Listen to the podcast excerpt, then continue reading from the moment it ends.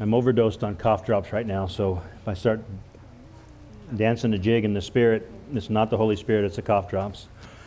Um, if I were to ask you to name sins, just name the sins that you think America is, is, uh, is guilty of. You're going to come up with a great list of, of all the common stuff greed, lust, selfishness, ungrateful, I mean, uh, uh, um, Uh, un- unforgiveness, and just on and on and on and on. But it's very doubtful you would come up with, I think, what the number one sin in America is, which is unforgiveness. I mean, unthankfulness. We are ungrateful to God. We as a people in America are blessed beyond anything we can imagine. God has given us such freedom. We can, we can go out and purchase anything we want, providing you have the money. You can go anywhere, anytime, any place you want. You have the freedom to worship anything, any God, any, anything you possibly want to worship. I mean, we have all sorts of freedoms in America. And God has blessed us as a nation uh, uh among nations in this world. We're a world power. And yet, we don't walk around this world with a sense of gratitude for God. We're going to put our James study aside for one week and just kind of focus on this weekend of Thanksgiving and this idea of giving God thanks and remembering who God is and, and what He's done for us. And so we're going to spend a little time on, on gratitude, which I think we neglect here in America. Because we understand God is a blessing. We understand God and that, that He gives us so much, and yet we don't have this sense of remembering it's all from God or that even God is, is pertinent to our, to our scenario, to our situation. And so we kind of put him on a back burner.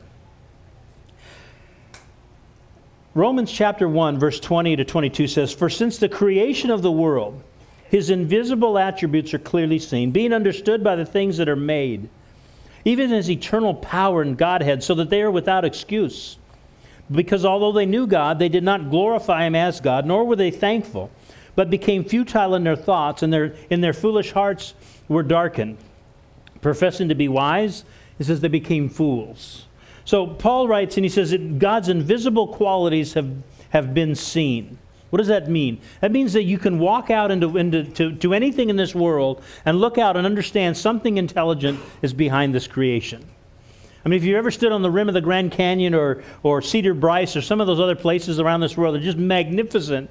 And, and you look around and just you think, this God made this. He made this for me. I mean, I take it personal. I look at this stuff and say, God did all this so that I can stand here and, and see Him and understand Him. You can't go outside and look at the stars. Have you ever been to our, to our couples retreat out in the middle of nowhere, out in the desert? Um, they have this. We, they do this thing every year that where they usually take you on this horseback ride, uh, not horseback ride, a, a, a hay ride out into the to, to the darkness. Have you ever been on that? You all of a sudden, as soon as you get away from the camp, billions of stars that we never get to see here, all of a sudden show up. You can see the Milky Way, and it's amazing to see it. And you look at that and you think, God made this. God made this for us. And it's an amazing thought his creation shows us that there's something behind this. There's something intelligent to this design that, that, that causes us to have to see God exists. And yet, he says, although they knew God exists because of the creation, it says they neither glorified him nor gave thanks to him. So, in seeing all this and believing God did this amazing thing, nobody cared to stop and thank God for it. Nobody cared to, to give him that moment of saying, you know, we're grateful. God, this is amazing. How can you recognize God as God and not be thankful for who he is?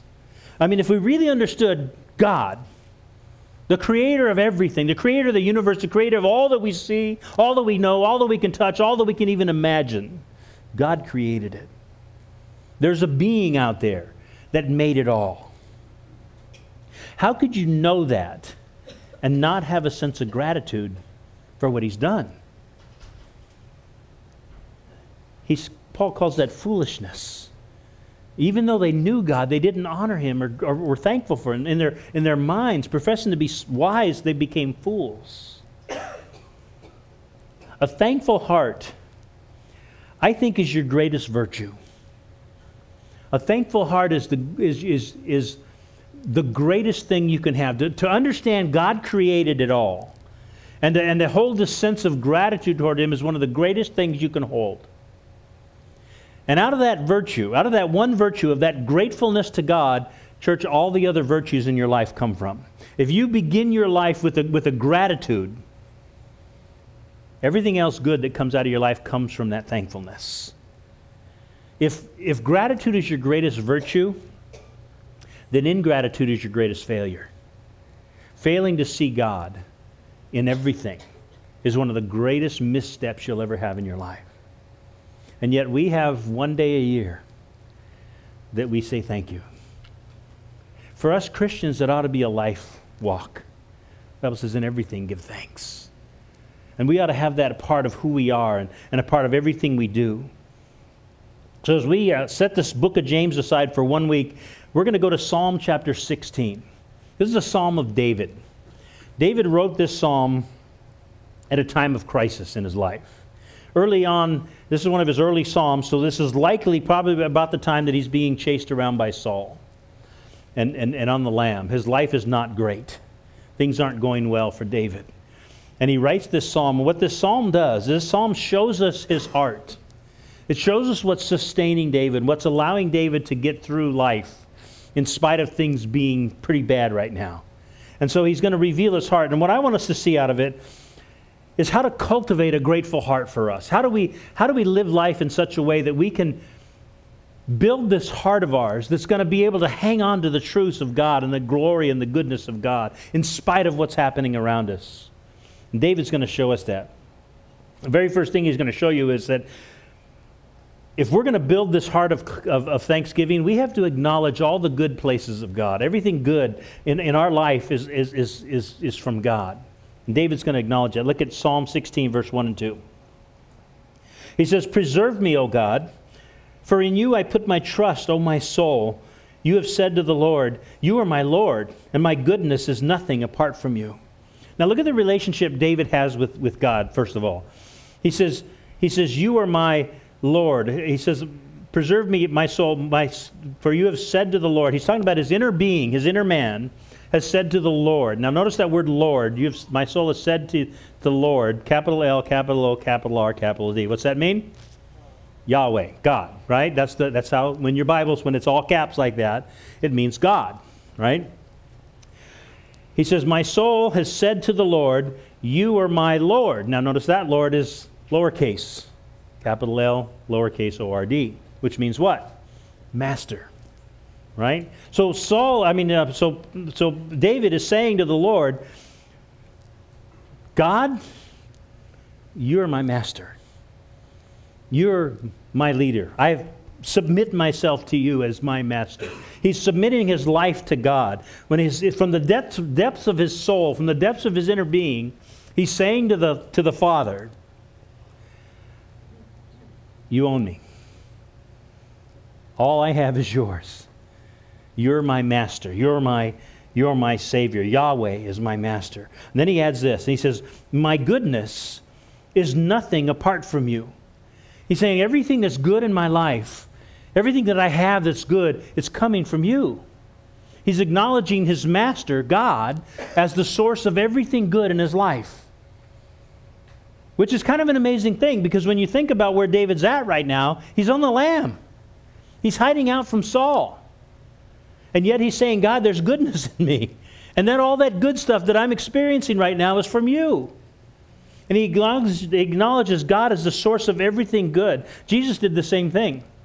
John chapter 15, 5, verse 19, it's not on the board. It says, Most assuredly I say to you, the Son can do nothing of himself, but what he sees the Father do, for whatever he does, the Son also does likewise. Um, Jesus even says, Everything I do is from God. All this that you see the Son doing, that's from the Father. Right? God is the source of everything good.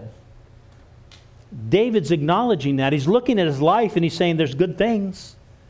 Even though I'm in this situation, there's good things. And it's all from you. It's all from God. It's all from the Father.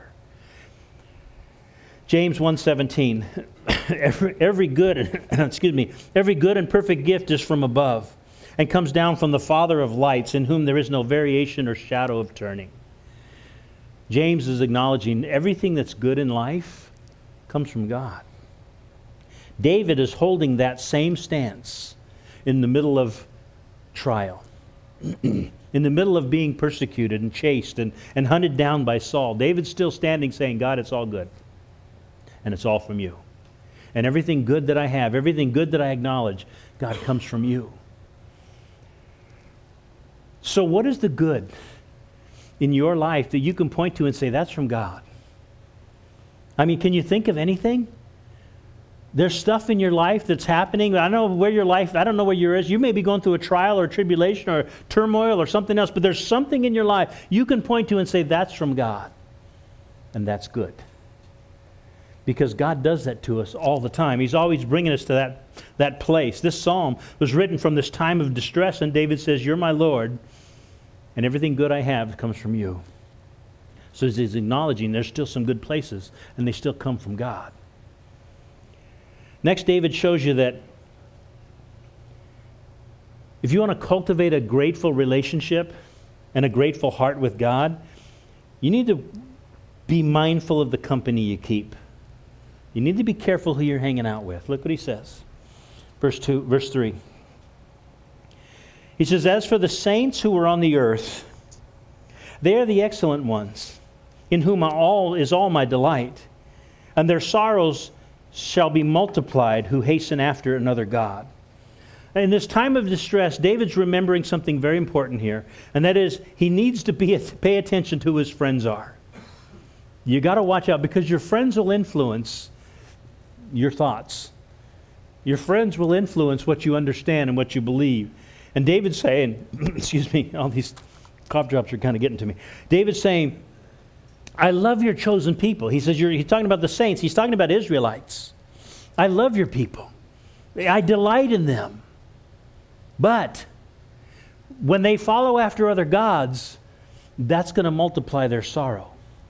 And David's saying, that's not a place I can be right now. David's looking at the good in life. He's already looking at, at being persecuted and chased by Saul, but he's saying, God, you're still bringing me good things. But as for your people, they're getting sorrow because they're not following after you. You see, he's showing his life in a comparison.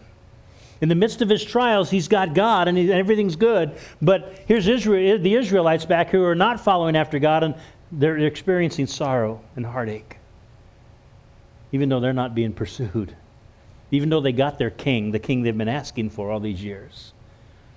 They're still not where they need to be. In the midst of my trial, Lord, I have you. And there's good places in my life.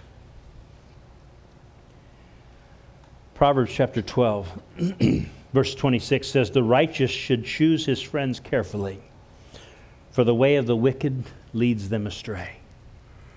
Guys, there's people in our lives that, that just drive us down negative paths. 1 Corinthians 15 33 says, Evil company corrupts good habits. There have been many people in my life over the years that I've had to kind of just say, you know what, I can't hang out with you anymore. Because you're bringing that negative stuff into my life, that energy that I just don't want to be a part of. There are people that are always looking for the downside, always looking for the wrong, always looking for things to go wrong. They're expecting the worst in everybody. And you hang out with those people, but you begin to do that too. And you got to watch your friends. You got to watch who you're out. And David's looking at Israel, following after all these false gods. He says, I'm not going to go there. Because they're heading for sorrow. I can't do that right now. I need to focus on the good. I need to focus on what God's doing. The right friends, church, will always pull you closer to God. The wrong friends will always be pushing you away. And if these people in your life are not pulling you closer to God, then you need to leave them behind you need to move on because they're going to be nothing but sorrow for you. You've got to bring your life closer to God, and you've got to count on your friends to do that for you. With you, I should say. You do it for yourself, but they're going to help you. Surround yourself by positive people, that people that know the Lord and trust the Lord and want to follow the Lord. The right kinds of friends will bring you closer to God. And then he tells you in verse 4 that we got to keep God a priority. God has to remain a priority in our life. Look what he says. Verse 4 goes on. He says, Their drink offering of blood I will not offer, nor take their names upon my lips.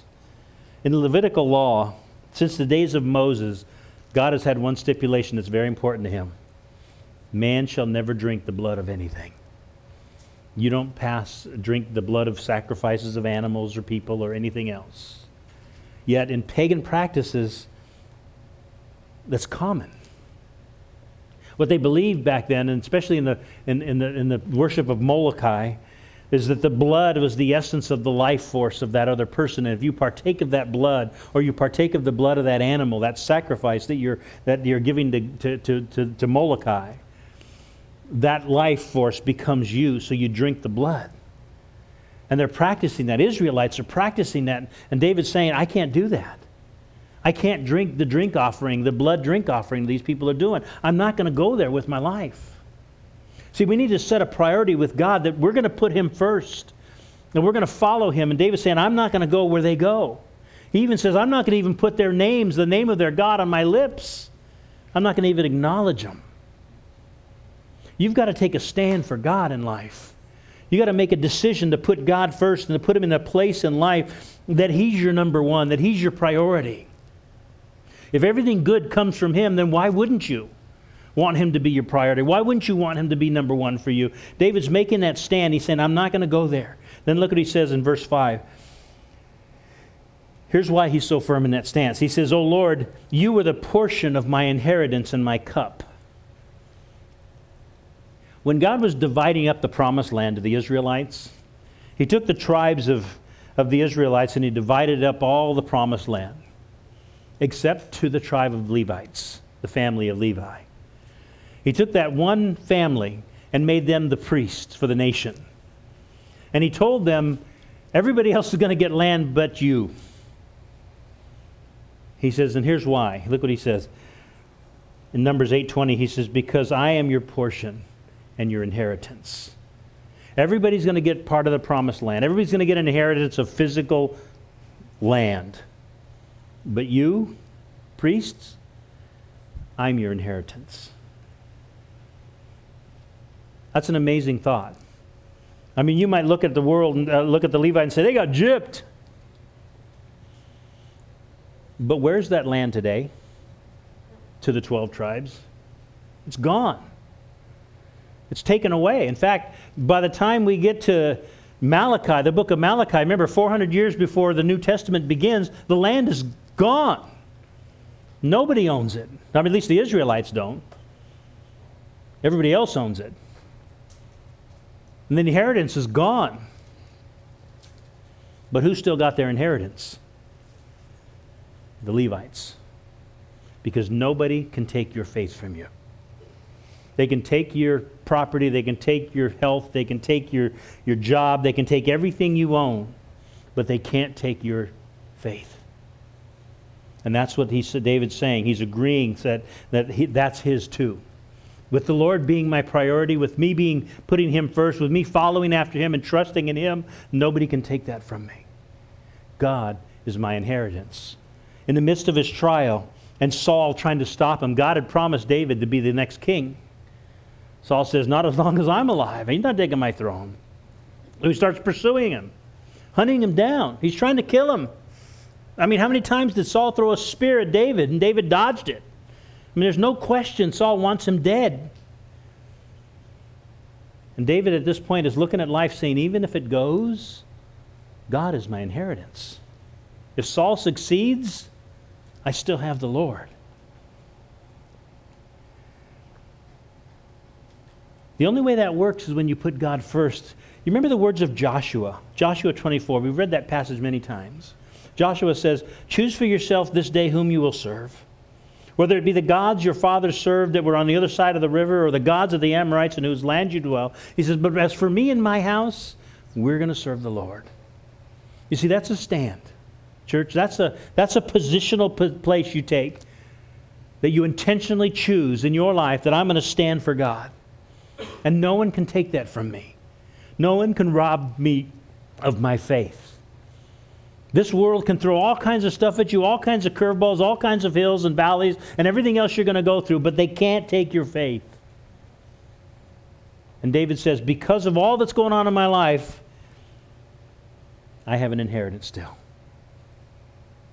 My inheritance is with the Lord. So even if Saul succeeds, I still win. Psalms 5 goes on. David says, You maintain my lot. The lines have fallen to me in pleasant places. Now, that line amazes me because here's a guy who's hiding in caves.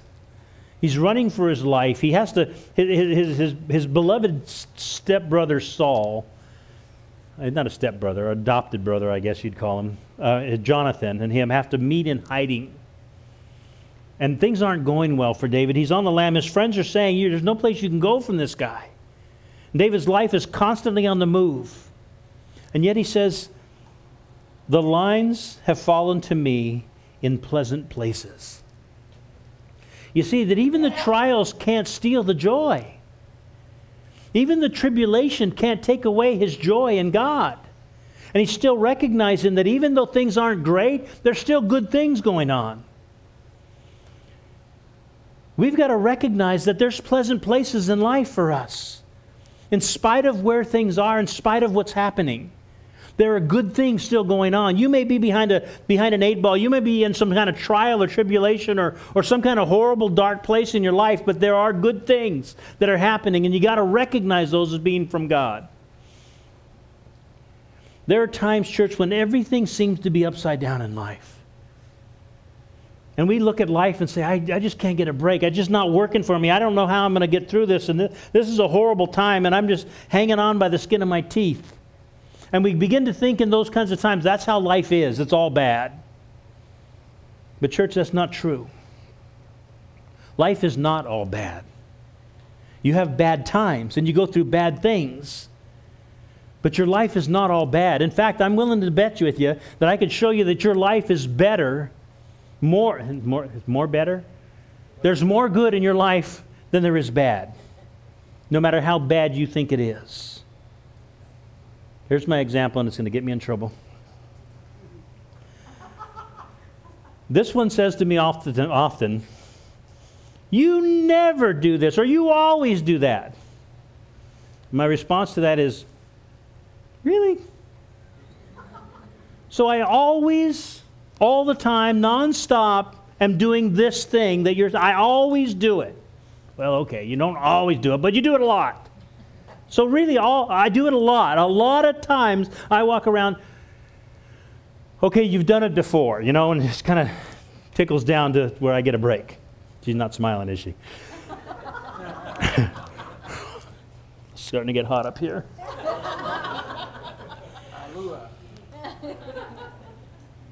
We say it though, all the time. You always, it's always bad. Everything's bad. I don't have any breaks. I never get this. I never.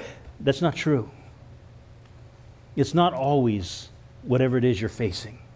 It's not all about that trial that you're, that you're dealing with. You got up this morning. You just took a breath. You're going to get up tomorrow, most likely, and take another breath.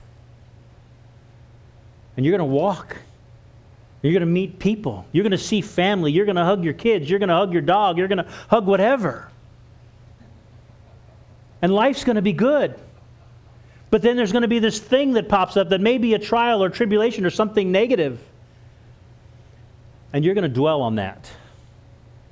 And what you're going to do is allow that to erase everything else good that happened. I've said it many, many times. I, I, can stand at the back door and everybody say, Pastor, a great sermon. Great sermon, Pastor, great sermon. You know, I heard 25, 30 times. And then somebody comes along and says, I don't know, that didn't make any sense to me. and all next week I'm saying, oh, God, my sermon was so bad. It sucked. No, I didn't make sense to anybody. I don't know what happened. I'm just looking at the one person who woke up on the wrong side of the bed and decided to tell me and share me in, on their crankiness. And I focus on that one because that's what we do. But David's saying life isn't all bad. He says, The lines of pleasant places fall into my life. There are good things that are happening here, in spite of him being on the lam, in spite of him being chased. We've got to recognize the pleasant places in our life and recognize that those things come from God. Psalm 37 4 says, Delight yourself in the Lord, and He will direct your the desires. He will give you the desires of your heart. If you put your faith and your trust in God, you give Him your heart, you give Him your priorities, you give Him your will, then guess what?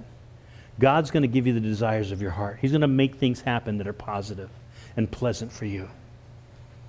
When your will is God's will, when your desire is to desire God, God's going to give you all of your desires and all of your will.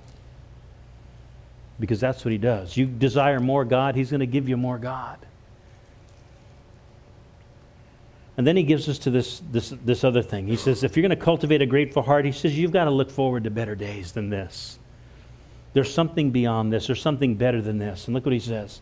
Very simply, verse 16 goes on. He says, Yes, I have a good inheritance. My inheritance falls from the Lord. My inheritance is of God, and I've got a really good inheritance. That thing I'm looking forward to after this life is over, it's going to be really good. It's going to be really pleasant. It's going to be one of those great things that I'm looking forward to it. I've got a good inheritance waiting for me. In the midst of all the distress, David says, Better days are coming better days. It's not going to be like this all the time, it's going to get better. And he's looking forward to, to, to this. Uh, a pastor once told me complaints are like the flu in church, man. They're very contagious. If, if you, you, you get hanging around people that are wanting to complain and wanting to be negative, guys, it's going to catch like wildfire. That's why David's saying you got to watch who your friends are because they're going to influence your thought and your, your understanding and the way you think and the way you process. Start hanging around positive people because there's better days ahead. And you want to find the people that'll bring out the good, that'll remind us that things aren't always going to be bad. There's, there are good things in my life, there are positive things happening, there are good lines following, falling into my life, in spite of how this thing feels. This week we were at our family celebration at Reba's family's house.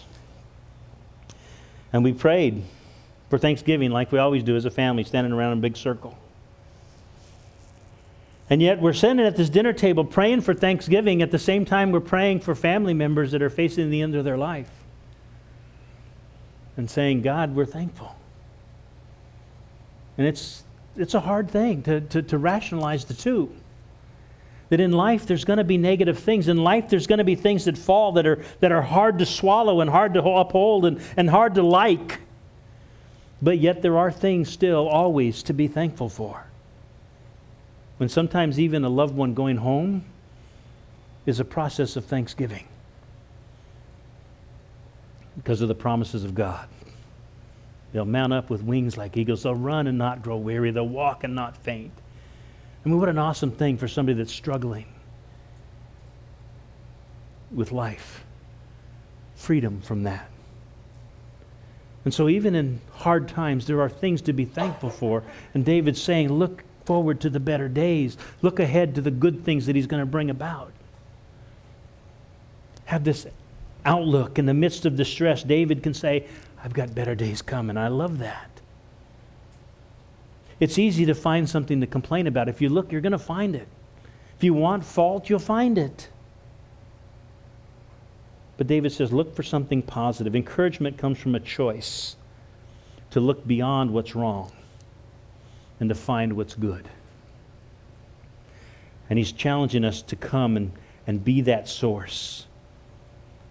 In David's life, when he's got plenty to complain about, he says, I have a good inheritance. What God is going to give me is really good right now. Let me give you a scripture that if you can hold on to this scripture and understand the weight behind this scripture, it'll change how you process life. Romans chapter 6, verse 22. It says, But now, having been set free from sin and having become a slave to God, you have fruit to holiness. And the end, in the end, you have everlasting life. What Paul's saying there is, is at the end of this life, when this life is over, When all this 80, 90 years that you're going to spend walking this earth with all the things you're going to face and all the different hills and valleys and everything else, when this whole life is over, you got two things. You got salvation and you got eternity. So it doesn't matter what happened in those 80 or 90 years you walk this earth. What matters is what you leave this earth with salvation and an eternity with God. And that's the perspective that David's holding on to in the midst of his trials. He says, I've got a great inheritance. No matter what Saul's doing to me, no matter what's happening in life, I've got God. And I've got a new choice. And then in 7 and 8, verse 7 and 8, he's going to tell you if you really want to cultivate a heart of gratitude, you keep God close. Keep Him very close in your life. You keep Him connected. Look what he says, verse 7. I will bless the Lord who has given me counsel. First of all, David says, God is my guide. God is the one giving me counsel. Counsel means advice. There's a lot of people in David's life right now giving him advice. You got to run from Saul. You got to hide. You got to stay moving. You got to get out of here. You got to go out. Saul, you don't have any place to hide. A lot of negative stuff coming into David's life. And he's looking at the Israelites who are following after false gods and doing all the things they ought not to be doing and finding nothing but sorrow. And he's looking at his life saying, But my life's different. I'm listening to God. God has made a promise to me. And I'm going to cling to that promise. I'm going to believe that God, if God says He's going to do it, He's going to see it through. It's like we say, He who began a good work in you is faithful to complete it. David's seeing the same thing. God told me I was going to be king, and I'm not leaving that behind. I'm going to hang on to that truth. So I'm going to bless the Lord who's given me good advice. And then he says, My heart instructs me in the night sessions. And I love that line. My heart instructs me in the night session. You know what that means? When things get dark, my heart's going to keep me lifted up. My heart's going to tell me what to feel. I'm not going to let the darkness overtake me. When things are looking pretty bad, I'm hiding in caves, I'm running from Saul, he's throwing spears at me, he's doing all the stuff that's going on. When this is happening, my heart's going to tell me it's going to be okay. So as even things get when things get difficult, David's heart's not going to let him fall into the darkness. And look what he calls it though. He calls it night what? Seasons. You know what that means? Seasons. That means it's not this one night thing, wrong thing that's going wrong. You know, you get up and you stub your toe in the morning, that's a thing. He's talking about, I'm going to live a season of darkness. I'm going to go through this time, this period, where things aren't going to be good for me. And when that's happening, my heart's going to keep me, my heart's going to hold me in place because I trust God and I trust what He's saying to me. Then, verse 8, he says, I have set the Lord always before me. He said, I made a decision. Here's why my heart's going to struck me in those seasons because I've got the God. I've got God. And I've put God right here. He's always going to be my guide. He's always going to be my leader. He's always going to show me. I'm going to always, he's going to always be my Lord. I will always be his slave. And he will guide me through this. He will make it happen. And then he says this, and here's why his focus is the way it is. He says, Because he is at my right hand, because he's at my right hand, he says, I won't be moved because I'm keeping the Lord first, because I'm putting God where He needs to be in my life. When this dark season comes, I'm solid. I'm good. When we started this church on my end, we called it Solid Rock. We called it Solid Rock for a reason, because we knew that if people could put themselves on a foundation of Jesus, they have built their life on a solid rock. And that was our theme. That was our, our, our drive when we first started this church, when Reba and I first planted this thing years ago. That if you put your life on Jesus, you build on a firm foundation. That when the waves come, you won't be moved. It'll be solid. David's saying that exact same thing. When the dark seasons come, because I put the Lord before me, I shall not be moved. His faith will stand. And you can go through a trial and a tribulation, you can go through heartache and, and brokenness and everything else that befalls your life. And if you're standing in Christ, you're going to be standing in a firm place where you can say, God won't forget me. I have a good inheritance. I have something good to look forward to. You've got to keep God close. Psalm 50, 65, verse 4. Blessed are those who choose, who you choose and bring near to live in your courts, because we are filled with good things of your house and of your holy temple. The closer you come to God, the more He brings into your life. The more you choose to look and honor and follow God, the more He brings active into your life. When trials and tribulations come and you're hanging on to God and hanging close to God,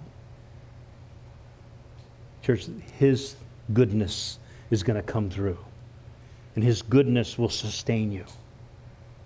And even when David is looking at all these difficult things going on, he's saying, I'm, I'm, I'm with God. And I'm not, I'm not going to be moved.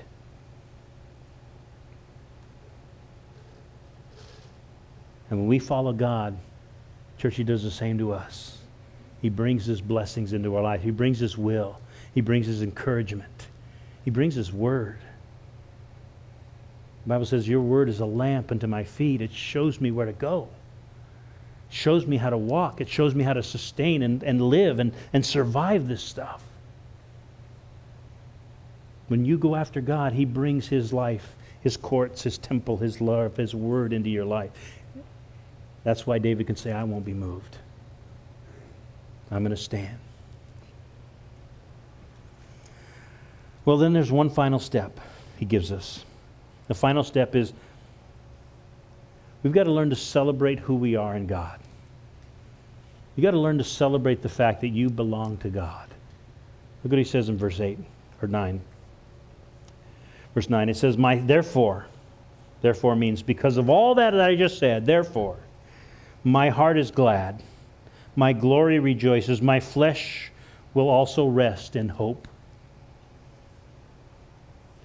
For you will not leave my soul in Sheol, nor will you allow your Holy One to see corruption.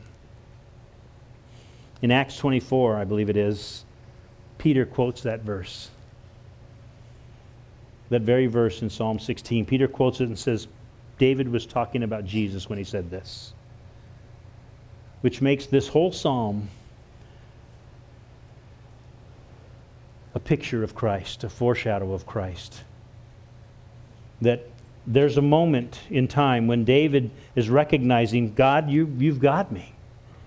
That even if I die, you won't leave me in Sheol. That means the grave. You won't leave me in the grave. Even if I die, remember, my inheritance is with God. And you'll never allow your servant, to, your, your um, Holy One, to see corruption. David understood himself to be the Holy One of God because God chose him to be that. That's how he saw his life. And he said, Because I'm your Holy One, God, he says, I'll never see corruption. My body has something else beyond this world. My soul will live. The ultimate fulfillment of that comes in the resurrection of Jesus when God didn't allow his body to see corruption. David's talking about a soul, but he's also talking about the, the moment that God raises the son from the dead and he sees life. But David says, That's me. That's, that's what I'm going to get. When this life is over, if Saul takes me, I'm going to be with God. I've got a future. I've got a hope. And look what he says. This is all worth it, he's saying, because he says, My heart is glad, my guidance, my glory is, is, is rejoices, my flesh will rest in hope. The thing that we get antsy about is our flesh. The flesh wants gratification. The flesh wants satisfaction. It wants to, it's, it's just scratched. It wants its, its desires fulfilled. The flesh is that thing that is our human part that wants and feels and thinks and knows. And that's the part that typically walks away from God because it lusts after the things of the world. But David says, because of him and his relationship with God, because he's, he's understanding who he is with God, he says, My heart is glad, my glory rejoices, and my flesh will rest. My flesh will rest. Church, we don't have to be like this world. We don't have to fall into the patterns of this world at all. We do, we will, but we don't have to. Because when we put our lives in God and, and bring Him close and, and make Him our priority and do all this that David's saying, these are the benefits. This is what happens. Even your soul, even your flesh rests and is satisfied. Because God is our desire. And He will always give us the desires of our heart when we place Him first. David is living his life for God. And, church, I promise you that's not an easy thing to do. When you decide to put God first in your life, you're going to give up a lot of things. You're going to give up your worldly pleasures. You're going to give up your desires, maybe your finances, maybe your career, maybe your home, maybe whatever. When you put God first, it's going to cost. But to David, he's saying it's all worth it. Even all that I'm going through right now is all worth it because I have God. And my glory rejoices and my flesh rests.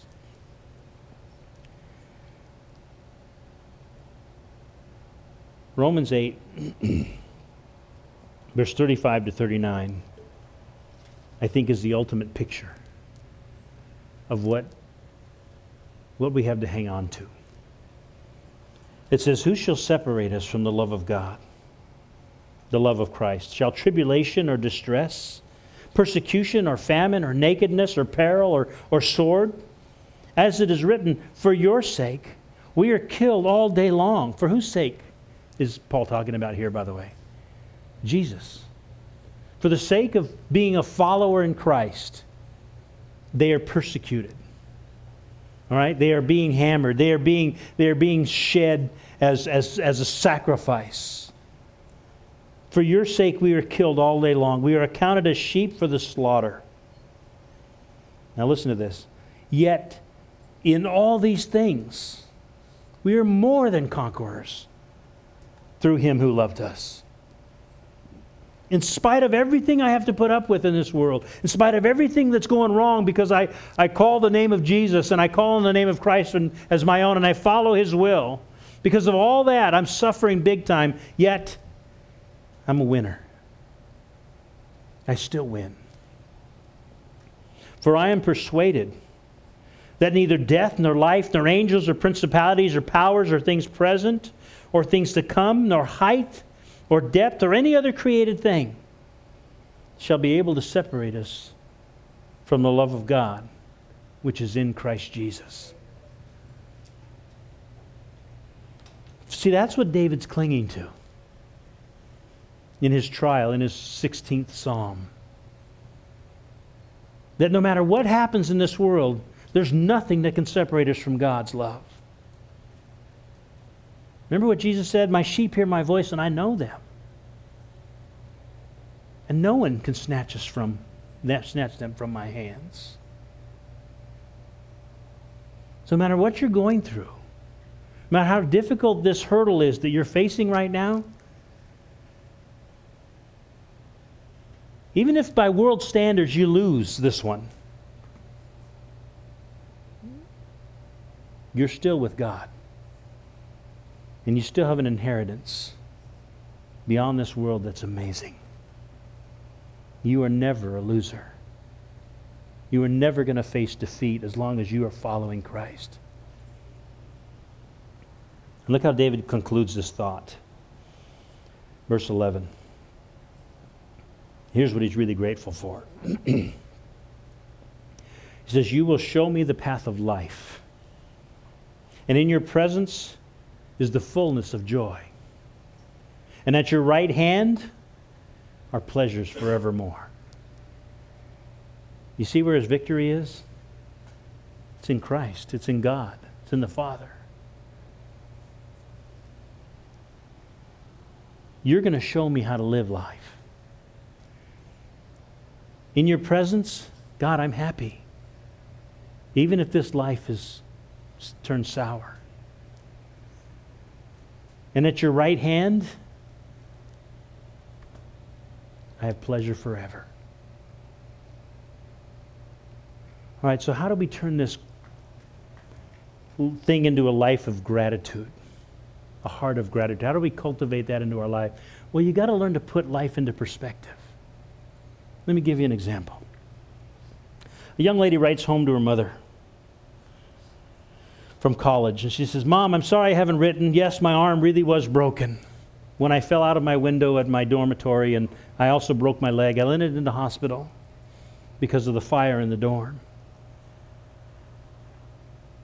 Fortunately, across the street was a service station, and the service station attendant, Paul, saw the flames of the dormitory and he, and he called the fire department. They were there quickly to rescue me. I've been in the hospital for several days. Paul stood by my side the whole time. And while it took so long for the dorm to be made livable again, I had to move in with Paul. Unfortunately, I'm pregnant, Mom. And Paul is going to marry me as soon as he gets his divorce. Everything else is going okay, Mom. I'll write to you soon. Sincerely, Susie. Not this Susie. and then she signs P.S. None of that above was true, but I just wanted you to put life in perspective when you hear that I failed chemistry.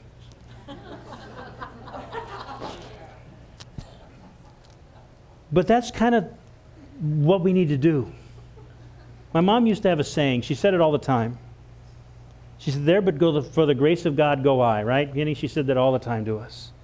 She'd always use that. Whenever we'd see somebody in trouble or somebody struggling, mom would always say, There but for the grace of God go I. I never really understood that until I became a Christian. Because I understand what that means. God's grace is with me. God's grace carries me. And there's a lot of things that can go wrong in life. And when you look at all the things that, that, that you're going through in your life, you can always find somebody that's in a harder and more difficult situation than you are. Their rock is bigger that they're stuck between than you are. There's always somebody and something that can get worse in life. There, but for the grace of God, go I. And when you put life into that perspective and realize that, like David, who says, And when this life is over, no matter how difficult things are for me right now, I have an inheritance in heaven. And no matter what I see and how bad things seem to be, there are good lines that are falling in my life. And all those lines, God, are from you. You see, church, when we know God, you can't help but be grateful you can't help but cultivate a heart of gratitude. In spite of the trials, in spite of the tribulation, in spite of the rock and the hard place that you're stuck in, you have God. And He will take you gloriously to heaven. And you win. And even in the difficulties while you're stuck here on this earth, His love will never leave you, it'll never forsake you. Can you carry that with you? Because if you can, then you can have a heart of gratitude. You can have a heart of thanksgiving that doesn't last one day or one weekend. It can last a lifetime.